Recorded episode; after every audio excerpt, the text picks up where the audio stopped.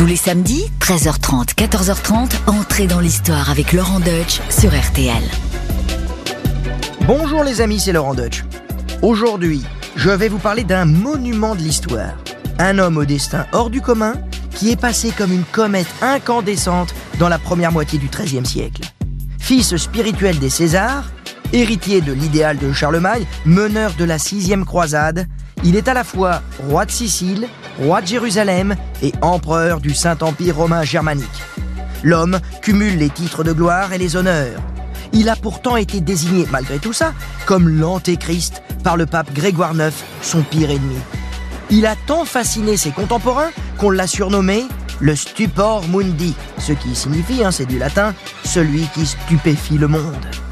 Cet homme, certains d'entre vous l'auront déjà reconnu, c'est Frédéric deux, à ne pas confondre avec le roi de Prusse du même nom.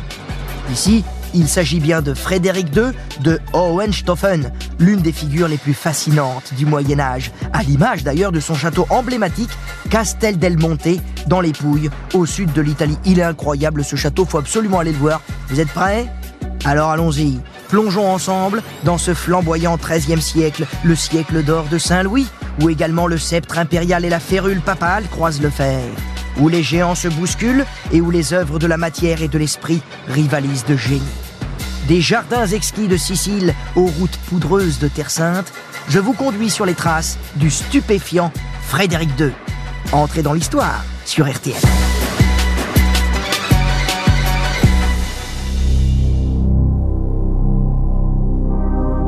Frédéric deux de Hohenstaufen voit le jour le vingt-six décembre mille cent quatre-vingt-quatorze à Iézy, près de la ville d'Ancône, dans l'actuelle région des Marches. C'est en gros sur la côte adriatique. La légende raconte que l'accouchement menaçait de tourner au drame sans l'intervention de deux médecins arabes qui sauvèrent de justesse la mère et l'enfant. Plus tard, certains verront dans le fait de naître le lendemain de Noël, sous une tente, dans une ville dont le nom ressemble curieusement à Jésus, hein, Jésus en italien, eh bien certains y voyaient le signe avant-coureur d'un destin exceptionnel. Et c'est vrai que sur le papier, c'est bien parti. Car le jeune Frédéric hérite de deux royaumes, le Saint-Empire romain germanique et le royaume de Sicile, comprenant alors l'île elle-même et la majeure partie de l'Italie du Sud. Ces territoires couvrent à eux deux presque la moitié du continent européen. Et entre les deux s'étend ce qu'on appelle les États pontificaux, un ensemble de petits États soumis à l'autorité du pape. Oui, vous l'avez compris, le pape, en gros, il est pris en tenaille par les possessions de Frédéric. Côté arbre généalogique, sa mère, Constance de Hauteville, héritière des souverains normands siciliens, avait épousé l'empereur Henri six, dit le Cruel. Oui, il devait pas être très commode celui-là. Ce qui fait donc de notre Frédéric deux le petit-fils du mythique empereur Frédéric premier Barberousse. Mais attention, si la couronne de Sicile est acquise, le jeune prince devra pourtant revendiquer la couronne germanique, car c'est au départ son concurrent Othon quatre de Brunswick qui s'en est emparé. Eh oui, car euh, comme dirait N T M, tout n'est pas si facile, tout ne tient qu'à un fil. Il faut dire que, orphelin à seulement trois ans, Frédéric de Hohenstaufen a été longtemps tenu à l'écart du pouvoir par les membres de la dynastie rivale, les Guelfes. Tout ne fait pas si facile pour le suprême. Mais en revanche, il bénéficie de l'appui d'un tuteur hors pair en la personne du pape Innocent trois dès mille deux cent douze. Et attention les enfants, Innocent trois, c'est pas de la quiche, c'est tout simplement un des plus grands papes du Moyen-Âge. En plus de cet appui, il faut bien reconnaître aussi qu'il bénéficie d'une bonne dose de chance. Et ça, il faut savoir en profiter. Je vous explique la situation. Nous sommes à Bouvines, en mille deux cent quatorze. Bouvines, célèbre bataille qui va sceller le destin de Frédéric et de son rival, Othon quatre. En effet, sur le champ de bataille, ce dernier, Othon, va se prendre une magistrale raclée par notre cher roi de France, Philippe Auguste.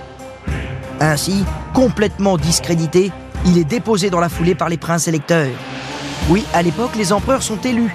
Il n'y a pas d'hérédité au sein de l'Empire romain germanique. Notre Frédéric de Hohenstaufen, futur Frédéric deux, appuyé par Philippe Auguste, apparaît alors comme l'empereur légitime.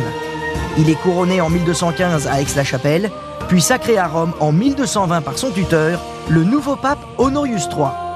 Une telle décision peut d'ailleurs surprendre, car elle fait courir le plus grand risque et le plus grand péril aux États pontificaux, parce que ça y est, le pape se trouve maintenant pris en étau entre les territoires de l'Empire au nord et le royaume de Sicile au sud. L'éternelle stratégie politique du Saint-Siège consiste alors à équilibrer les puissances voisines, quitte à jouer les unes contre les autres au fil des alliances. Et il faut croire que l'habile Innocent trois n'a pas décelé en son pupille le futur adversaire acharné de la papauté, bien résolu à faire la jonction territoriale de son double héritage. Innocent a couvé un nid de vipères. Rapidement, Frédéric deux va montrer de grandes ambitions qui inquiètent le Saint-Siège. Le nouvel empereur manifeste d'emblée sa prétention à dominer un empire universel avec l'Italie du Sud pour centre de gravité. C'est l'une des caractéristiques de Frédéric deux, son goût pour le monde méditerranéen, le monde méridional. C'est fou quand même, hein? Même son grand-père Barberousse, bon, il a fait quelques incursions euh, en Italie, mais il n'a pas vraiment fait souche. Henri six le Cruel non plus. Il conservera un caractère allemand, tudesque, indécrottable, même au milieu de toutes les voluptés italiennes. C'est pas le cas de Frédéric deux. Oh lui, il se sent chez lui dans le sud de l'Italie, avec ses champs d'oliviers, avec son soleil radieux qu'il préfère de loin à la forêt noire et aux brumeuses contrées franconiennes.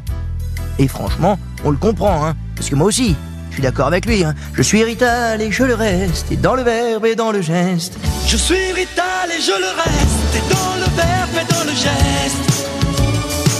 Vos contrées sont devenues miennes, mais ma musique est italienne. Et c'est vrai, franchement, je sais pas si vous vous rappelez du sketch des Nuls, il y, y a très longtemps. Vous savez comment on dit euh, euh, papillon en italien? Ça se dit farfalle, hein, c'est mignon, c'est des pattes, hein, c'est le petit papillon, on l'imagine bien avec ses petites ailes. Alors qu'en allemand, le papillon, ça se dit Schmetterling. Tu vois, c'est beaucoup plus costaud, quoi. On sent que c'est déjà plus cuirassé, hein. Le papillon, et là, il est venu avec son char, il est venu avec ses chenilles. Je dis ça, je dis rien, je m'appelle Deutsch. Bref, pour résumer, notre Frédéric deux a une culture plus méditerranéenne que germanique. Il sait d'ailleurs mieux parler l'arabe que l'allemand. Il préfère la compagnie des poètes et de sa ménagerie à celle des princes.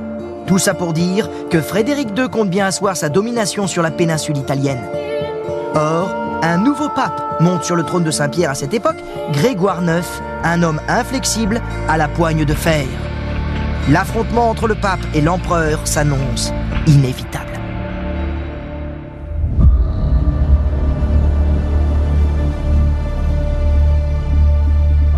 Fort de la couronne du Saint-Empire germanique et celle de Sicile, Frédéric deux devra faire face à deux puissances tout au long de son règne.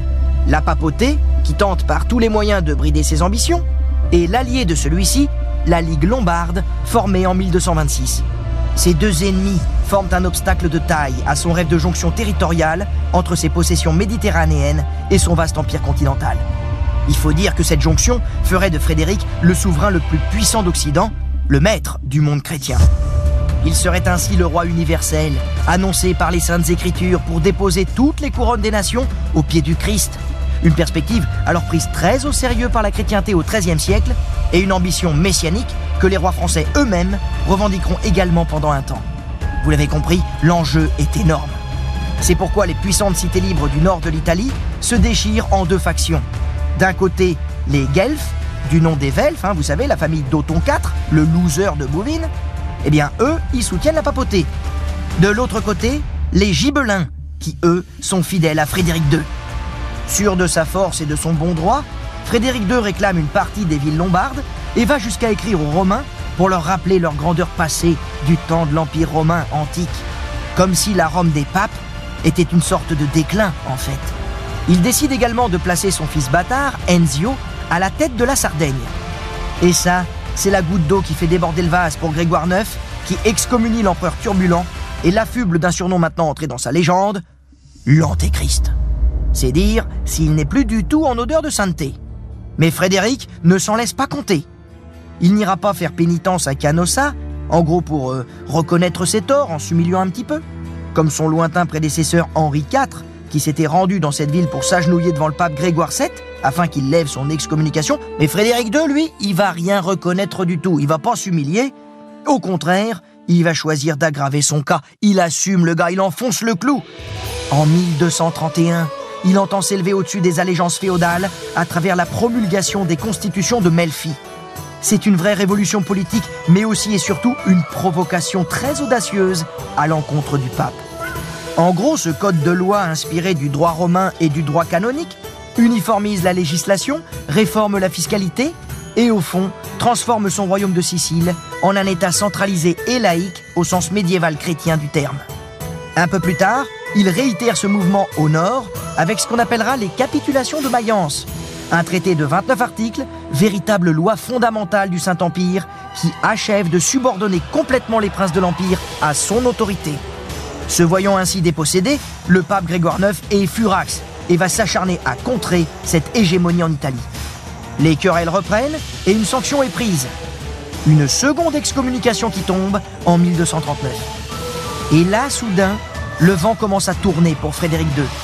Déjà sur le plan des batailles, échecs successifs des sièges de Brescia puis de Rome qui l'affaiblissent. S'ajoutent des trahisons dans son propre entourage et finalement l'intervention de notre roi de France, Saint-Louis. Neutre jusque-là, il se montre en revanche intransigeant dès lors qu'il apprend que l'empereur a capturé des prélats français. Ah oui, sur ce coup-là, Frédéric, il a poussé le bouchon un petit peu loin. Désormais, nous allons assister à une lutte à mort. Car en plus, au-delà de la domination en Italie, il y a une autre question qui fait brûler le torchon entre l'empereur et le souverain pontife, c'est les croisades. Oui, dès le début du règne de Frédéric deux, la croisade est un point de friction avec le Saint-Siège. Lors de son couronnement à Aix-la-Chapelle le vingt-cinq juillet mille deux cent quinze, Frédéric avait promis au pape de prendre la croix pour libérer la Terre Sainte. Ce vœu prolongeait celui de ses prédécesseurs. Son grand-père, Frédéric Barberousse, était lui-même mort noyé en croisade. Mais une fois sur le trône, Frédéric tarde légèrement à tenir sa promesse. C'est qu'il a déjà fort à faire pour maintenir le contrôle sur ses vastes possessions des deux côtés des Alpes. Mais le pape y tient à cette expédition, à cette promesse de reprendre les lieux saints. C'est un des défis majeurs de la chrétienté qu'Innocent trois avait inscrit à l'ordre du jour. En plus, les pèlerins y sont dangereusement menacés par les Sarrasins. Il faut faire quelque chose. Frédéric deux, tu dois y aller. Tu l'as promis, t'y vas, ça suffit maintenant. En plus, c'est sympa d'envoyer Frédéric de là-bas, ça va l'affaiblir. Et ça va l'éloigner. Donc on lâche pas la pression. Tu vas la faire, cette sixième croisade, hein? Mais Frédéric deux, il hésite, il retarde son départ, il comprend bien que tout ça, ça va le détourner de son but, et surtout ça va l'affaiblir.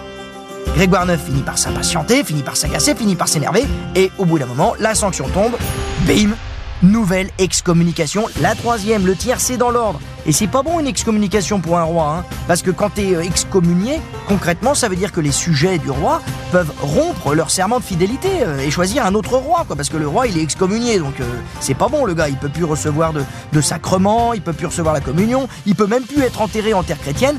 Non, le gars, il est frappé d'interdit, et son royaume aussi, donc on va aller chercher ailleurs, voir si l'herbe est plus verte, tu vois. Donc euh, Frédéric deux, il y a un moment où s'il veut continuer à avoir des soldats, avoir des hommes, avoir des troupes, avoir un royaume, eh bien il faut qu'il se résigne. Et il finit par embarquer pour les croisades.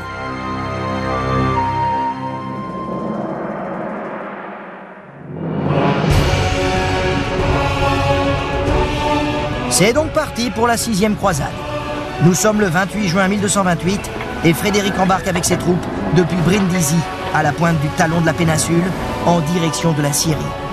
Dans son navire, il médite une stratégie bien particulière pour réussir une entreprise si risquée, là où tant d'hommes puissants ont échoué. En effet, en Terre Sainte, l'idéal de la croisade avait bien été souvent galvaudé par les ambitions personnelles les plus condamnables. Alors, Frédéric deux, cet homme génial, si moderne en toutes ses actions, conçoit un genre de croisade tout à fait imprévu qui n'aurait pas du tout plu au pape si ce dernier en avait connu le plan d'action. En effet, Frédéric décide de gagner les lieux saints par la voie diplomatique. Un comble, à une époque où l'esprit chevaleresque n'offre que deux choix, le triomphe par les armes ou la mort. C'est la fameuse devise « vaincre ou mourir ». Entamer des négociations, des pourparlers, parlementer, c'est presque une provocation à l'époque. Un croisé pacifique, on n'a jamais vu ça. Et pourtant, exempt de tout préjugé de race, de religion, Frédéric deux ne veut pas la destruction de l'islam, qu'il estime par ailleurs. Plus raisonnablement, il sait que toute conquête brutale peut avoir des suites fâcheuses, des rancunes inapaisables, des haines ancestrales, des guerres sempiternelles. Frédéric connaît le monde musulman depuis sa plus tendre enfance en Sicile. Il s'est habitué à la cohabitation des cultures. Et même, pourrait-on dire, il apprécie un rapprochement entre l'Orient et l'Occident. Pour preuve, lorsqu'il tenait les Sarrasins à sa merci en Sicile, il s'était contenté de mater les rebelles, mais s'était efforcé d'accorder une sorte de Pax Federicana aux autres. Alors Pax Federicana, c'est du latin, ça veut dire en gros la paix à la mode de Frédéric, avec là encore euh, des pourparlers, des négociations, des accords, des compromis. Et ainsi, Frédéric exige la soumission, mais certainement pas la destruction. Et c'est animé de cet esprit de concorde que Frédéric deux débarque à Saint-Jean-d'Acre le sept septembre, mais précédé par la mauvaise réputation que lui vaut son excommunication.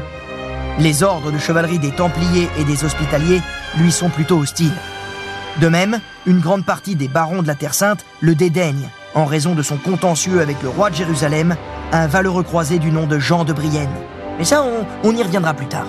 Pour le moment, Frédéric deux n'a apporté avec lui que six cents chevaliers plus ou moins fidèles et ses ressources financières sont assez minces. Il doit même emprunter de l'argent pour payer ses troupes. Mais l'habile Frédéric n'aura même pas besoin de faire usage de la force. Il va profiter de querelles intestines qui minent le pouvoir de la dynastie musulmane régnante des Ayoubides. Sa mansuétude séduit les infidèles, même si ces derniers ne sont pas dupes et trouvent leur propre intérêt dans des négociations avec un si puissant représentant de l'Occident chrétien. Mais quand même, Frédéric a de quoi intimer le respect et même la crainte. Mais le véritable coup de maître de Frédéric deux arrive au terme de cette étrange croisade pacifique. Il parvient à s'entendre avec le sultan d'Égypte Al-Kamil, le fils du grand Saladin, avec qui il se lie même d'amitié et négocie rien de moins que la cession de Jérusalem, mais aussi Nazareth et Bethléem. En plus, il obtient aussi deux couloirs reliant ces villes à la côte. Là, franchement, c'est plus un accord, c'est carrément un miracle. Les lieux de pèlerinage sont reconquis sans avoir eu besoin de faire couler le sang. Un événement sans précédent. Mais depuis l'Europe, on l'entend pas de cette oreille. Eh ouais, le pape, il voulait que ça frite. Il voulait que Frédéric, il s'affaiblisse et certainement pas qu'il sorte auréolé d'une victoire et de grandeur. Pour les grands d'Europe ainsi que pour le pape, cette conquête victorieuse laisse comme un arrière-goût de défaite. Message officiel, la chrétienté aurait voulu une véritable soumission en bonne et due forme, c'est-à-dire par le fer et le feu. Car une croisade est censée être le triomphe de la foi, pas un marchandage avec les hérétiques. Ça se passe pas comme ça, il a cassé le game, le mec. Rappelez-vous à la cour d'école, on veut du sang, de la chic et du molar. Là, il s'est rien passé. Et pourtant, sacré roi de Jérusalem, Frédéric deux a réussi une prouesse. Néanmoins, lorsqu'il rembarque d'Acre le premier mai mille deux cent vingt-neuf, il laisse derrière lui une situation relativement précaire et un grand nombre de problèmes non résolus.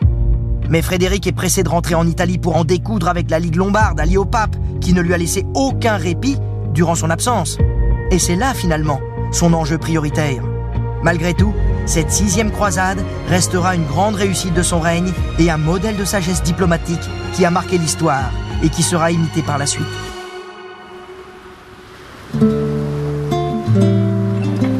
De retour sur ses terres italiennes, Frédéric deux doit donc poursuivre la lutte contre la Ligue Lombarde, alliée à la papauté, qui lui donne bien du fil à retordre. Mais Frédéric n'est pas qu'un homme de guerre ambitieux. Ses nombreux loisirs en disent long sur ses goûts éclectiques et sur son caractère raffiné. À ses heures perdues, il s'adonne à la chasse avec délectation. C'est sa plus grande passion. Maître de fauconnerie, il a écrit un traité sur le sujet qui, aujourd'hui encore, surprend par sa pertinence. S'inspirant de sources arabes et d'Aristote, mais surtout de ses propres observations, l'ouvrage va au-delà de la chasse. Il contient des illustrations de qualité et des écrits détaillés remarquables sur l'anatomie des oiseaux, tels que les différentes positions des ailes durant le vol. Chasseur de gibier, Frédéric semble avoir été aussi un sacré coureur de jupons. En effet, l'empereur a eu quatre épouses. La première, Constance d'Aragon, lui a été imposée par le pape Innocent trois quand il n'avait que quinze ans. C'est une femme de dix ans son aînée, très religieuse, qui montre une obéissance inconditionnelle à l'autorité romaine, alors forcément, ça n'aurait pas pu coller longtemps avec Frédéric l'excommunié, Frédéric l'antéchrist.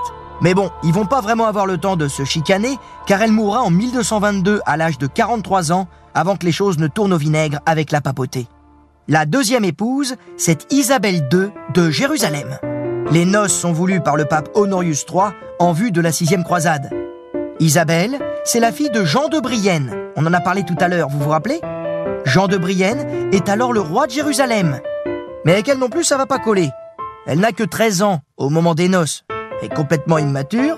En plus, euh, faut bien le reconnaître, elle est moche. Et ça, elle n'a pas été gâtée. En résumé, elle n'est pas du tout à la hauteur d'un empereur de trente ans, cultivé et lancé vers la gloire. D'ailleurs, notre empereur, il va s'en détourner très vite. Hein. Pas folle la guêpe, il va aller se consoler ailleurs avec la cousine de son épouse, Anaïs. une dame de compagnie de vingt ans et beaucoup moins prude et beaucoup plus décourdie. Et là, vous comprenez que euh, papa Jean de Brienne, roi de Jérusalem, est pas du tout ravi. Ça sent l'affront, cette histoire. Et en plus, notre Isabelle, qui était plutôt moche, plutôt contrefaite et plutôt pas fut-fut, elle était euh, mal fichue, parce qu'elle meurt à peine au bout de trois ans de mariage. Allez, on oublie. On passe à la troisième, qui sera une autre Isabelle. Alors celle-là, elle est reine d'Angleterre, et c'est la sœur d'Henri trois. C'est encore un mariage de raison, avec pour objectif de se rapprocher de la puissance d'Outre-Manche. Isabelle a environ dix-huit ans quand elle est promise en mariage à Frédéric, deux fois veuf, qui lui en a quarante. Si ses trois premières femmes ont ainsi été imposées par la raison d'État, il en aime par contre éperdument une quatrième, la délicieuse Bianca Lancia. Évidemment, une méridionale. C'est l'unique femme qui réussit à conquérir le cœur exigeant de Frédéric. Mais ne pouvant convoler en juste noces, nos deux tourtereaux s'engagent d'abord dans une relation clandestine qui donne naissance à plusieurs bâtards. C'est une relation entourée de mystères qui, hélas, finira de manière tragique. Une légende raconte que pendant une des grossesses de Bianca, Frédéric l'aurait fait enfermer dans une tour du château de Gioia del Col. Désir de discrétion, caprice, jalousie, on ne sait pas trop. Pourtant, le nouveau-né ressemble à son père, il ressemble à Frédéric. Mais celui-ci continue de douter de sa paternité. Et là, la sensible princesse ne peut résister à cette humiliation. Vaincue par la douleur, elle se serait taillé les seins et les aurait envoyés à l'empereur sur un plateau avec le nouveau-né. De là va naître une légende terrible, celle de la tour hantée. On raconte que depuis cette affaire, chaque nuit, dans la tour du château dite de l'impératrice, on entend des gémissements, les lamentations d'une femme offensée qui proteste de son innocence bafouée. Bon, cette légende sordide nous ferait un peu vite passer Frédéric deux pour un monstre et nous ferait oublier l'extraordinaire homme de culture porté sur les arts et les sciences qu'il était, par ailleurs. Si notre Stupor Mundi a favorisé l'écriture de textes juridiques visionnaires, comme les Constitutions de Melfi, lui-même prenait volontiers la plume pour composer des poèmes et des chansons. Dès sa plus tendre enfance en Sicile, où s'entrecroisaient les influences normandes, byzantines et islamiques, Frédéric deux cultive un savoir pluridisciplinaire, artistique et scientifique, dont la portée universaliste annonce déjà la Renaissance. Frédéric deux, c'est un érudit qui étudie Aristote et Averroès dans le texte. Notre empereur est polyglotte, il parle au moins six langues, dont l'arabe. Dans sa cour, où domine une large ouverture d'esprit, il s'entoure de poètes et de savants arabes.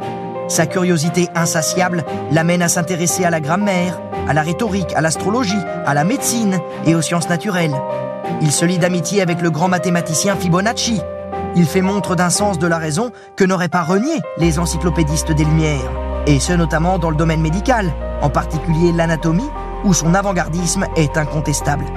C'est lui qui, dans son empire, lève l'édit interdisant la dissection des cadavres, ce qui, vous l'imaginez, ne va pas l'aider à se réconcilier avec la papauté. Frédéric deux cherche à percer les mystères de la vie dans tous les domaines. C'est là qu'il triomphe réellement. De guerre lasse, face à la papauté et la Ligue Lombarde, et voyant son grand rêve s'effriter peu à peu, l'empereur, sans y renoncer complètement, préfère en effet s'adonner à la conquête du savoir, sans laquelle la vie des mortels ne peut être vécue de la manière digne des hommes libres, comme il l'écrit au docteur de l'université de Bologne. Deux ans avant sa mort, il fait édifier un extraordinaire château, le Castel del Monte, qui est son testament de pierre.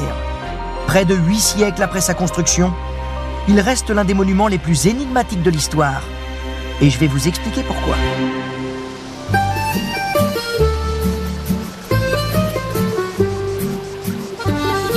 Imaginez-vous dans la campagne profonde des Pouilles, dans la réserve naturelle de l'Alta Murgia, où règnent les oliviers et les pins parasols. L'une des collines est coiffée par ce qui ressemble à une immense couronne. C'est Castel del Monte, le château de Frédéric deux. Omniprésent, obsédant, le chiffre huit signe cette architecture à la forme rigoureuse, aux lignes pures, qui dégage quelque chose de magique. Jugez par vous-même. Un énorme octogone dont chaque angle est boutonné d'une tour elle-même octogonale. Huit pièces par étage et au centre, une cour, octogonale évidemment. À l'intérieur, une bibliothèque. Vous voyez la bibliothèque Labyrinthe du nom de la Rose de Jean-Jacques Hano ? Eh bien, elle est étonnamment ressemblante avec celle de Castel del Monte. C'est un lieu qui semble renfermer une connaissance secrète, hors de portée du commun des mortels. Quelle était la fonction exacte de ce château? C'est toute la question, car il semble peu probable que celui-ci ait été conçu dans un objectif militaire. Plusieurs indices le laissent penser. Dépourvu de douves, d'écuries et de ponts-levis, il est également privé des éléments architecturaux militaires typiques, comme on peut les observer sur d'autres forteresses, comme celle de Trani, Bari ou Barletta. Mais il y a quelque chose d'encore plus probant. Les escaliers en colimaçon dans les tours. Ils montent en sens inverse des aiguilles d'une montre. Or, cette configuration handicape les occupants du château vis-à-vis d'éventuels assaillants, par la contrainte de tenir leurs armes de la main gauche. Les brillants architectes de Frédéric deux ne pouvaient ignorer ce principe élémentaire. De même pour ce qui ressemble à des meurtrières. En sont-elles vraiment? Le renfoncement est du côté inverse des constructions militaires habituelles. Comment tirer correctement des flèches dans ces conditions? Mais alors, si Castel del Monte n'était pas un château fort, à quoi pouvait-il bien servir? Certains auteurs l'ont désigné comme un monument ésotérique grandiose. Ils avancent qu'il contient le nombre d'or dans son architecture et soulignent l'alignement des angles et des ombres aux équinoxes. On le présente comme un livre de pierre géant qui consigne toutes les connaissances humaines. Sa forme octogonale est le parfait mélange entre le carré, symbole de l'humain et de la matière, et le cercle, symbole du divin. Et selon les alchimistes, l'octogone est la métaphore du passage vers l'au-delà, de l'homme qui accède à son caractère divin, thème qui obsédait Frédéric deux. Il est vrai que lorsque l'on observe le ciel depuis le centre de la cour, la forme octogonale révèle tout son magnétisme et sa puissance symbolique. C'est le ciel qui semble se transformer en octogone, telle une porte ouverte sur l'infini. Castel del Monte serait-il à l'image de l'équilibre cosmique ? Oui, euh, tout cela nous conduit vers des considérations un peu trop éthérées, mes amis. Au fond, la clé pour comprendre Castel del Monte est peut-être dans la personnalité de Frédéric deux lui-même.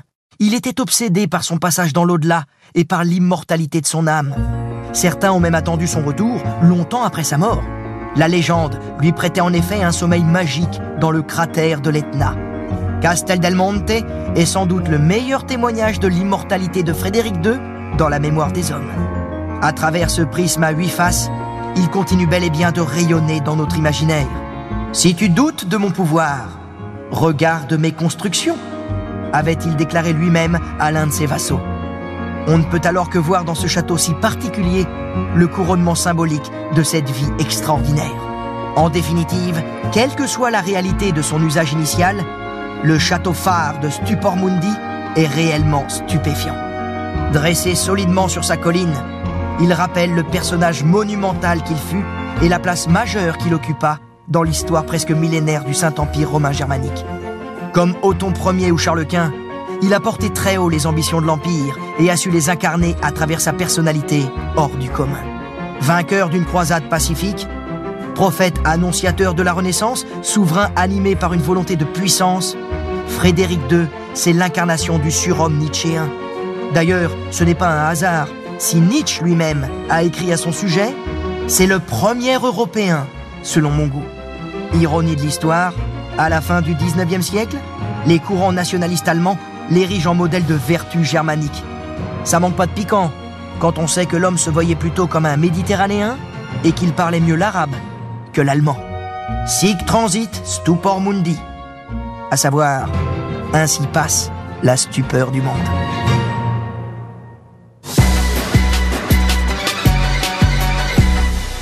Jean-Paul Bled, bonjour. Bonjour. Vous êtes professeur émérite à Paris-la-Sorbonne et vous venez de publier une histoire des grands ministres des Habsbourg, c'est chez Perrin. Donc vous, vous connaissez bien l'Empire. J'espère. Vous connaissez bien Frédéric deux. C'est incroyable, Frédéric deux. Il y a, il y a une espèce d'inversion, il y a un paradoxe fou. Lui-même qui se définissait comme un Italien euh, était le modèle euh, des nationalistes allemands à la fin du dix-neuvième siècle. Oui, et ce qui est une sorte de falsification, parce que euh, les... Les empereurs du Saint-Empire avaient l'obligation d'une politique italienne parce que, après avoir été élus en Allemagne, ils étaient couronnés par le pape, ce qui les obligeait à se rendre en Italie et donc à avoir cette politique italienne parce qu'il fallait qu'ils s'assurent la liberté de passage, d'où les rapports compliqués avec les cités lombardes. Jusqu'alors, euh, les choses se passent tout à fait dans l'ordre, mais avec Frédéric deux, il y a cette inversion. Lui est roi de Sicile et euh, se sent beaucoup plus sicilien-italien qu'allemand. Il parle d'ailleurs mieux l'italien ou l'arabe par ailleurs euh, que l'allemand. Donc, euh, il y a cette inversion qui se produit dans l'histoire euh, de l'Allemagne. C- certes, il ne néglige pas le Saint-Empire, il ne néglige pas l'Allemagne, mais il reste que il va vivre plus longtemps en Sicile et en Italie du Sud, de manière générale, qu'en Allemagne. Et ça, c'est un phénomène tout à fait nouveau dans l'histoire euh, du Saint-Empire. Mais alors pourquoi, pour les nationalistes allemands de la fin du dix-neuvième siècle, hein, et puis qui vont nous pousser jusqu'à la Première Guerre mondiale, il deviendra un modèle. Alors, euh, pourquoi ils ont fait cette falsification ? Ils ne voulaient pas le voir, qu'ils parlaient plus euh, l'arabe que l'allemand, c'est assez curieux. Bah, je quoi. dirais que c'est assez classique chez ces nationalistes allemands, parce que cette falsification, on la retrouve également sur l'autre Frédéric deux, Frédéric deux de Hohenzollern, n'est-ce pas ? Qui, oui, qui est le père de l'Allemagne moderne, lui, hein, dix-huitième siècle. Euh... Absolument, le roi de Prusse. Et lui est d'abord un patriote prussien, avant de penser à une Allemagne qui ferait son unité. Il n'a pas du tout cette notion en tête, et il va jusqu'à dire... Mais évidemment, à l'époque, le nationalisme allemand, c'était un élément qui était tu. Il situait l'allemand, la langue allemande, au bas de la hiérarchie des langues. L'allemand, euh, c'était bon pour les chevaux, disait-il. Ce qui, évidemment, euh, n'a pas été repris par les nationalistes allemands. Bah non, c'est quand même le patriarche, c'est le père de l'Allemagne moderne, et voilà ce qu'il pense de sa propre langue. C'est ce qui fait, là encore, tout, tout le charme, tout le côté légendaire de Frédéric deux. Il est, il est assez euh, un, un, insaisissable, et ce qui a aussi pas mal compliqué les choses, c'est ses rapports euh, avec la papauté, qui a fait de lui euh, un personnage maudit, un antéchrist, excommunié. Comment justifier une telle haine de, du pape ? Alors qu'en plus, au départ, euh, euh, celui qui a fait Frédéric deux, c'est le pape. Enfin, c'en était un autre, Innocent trois.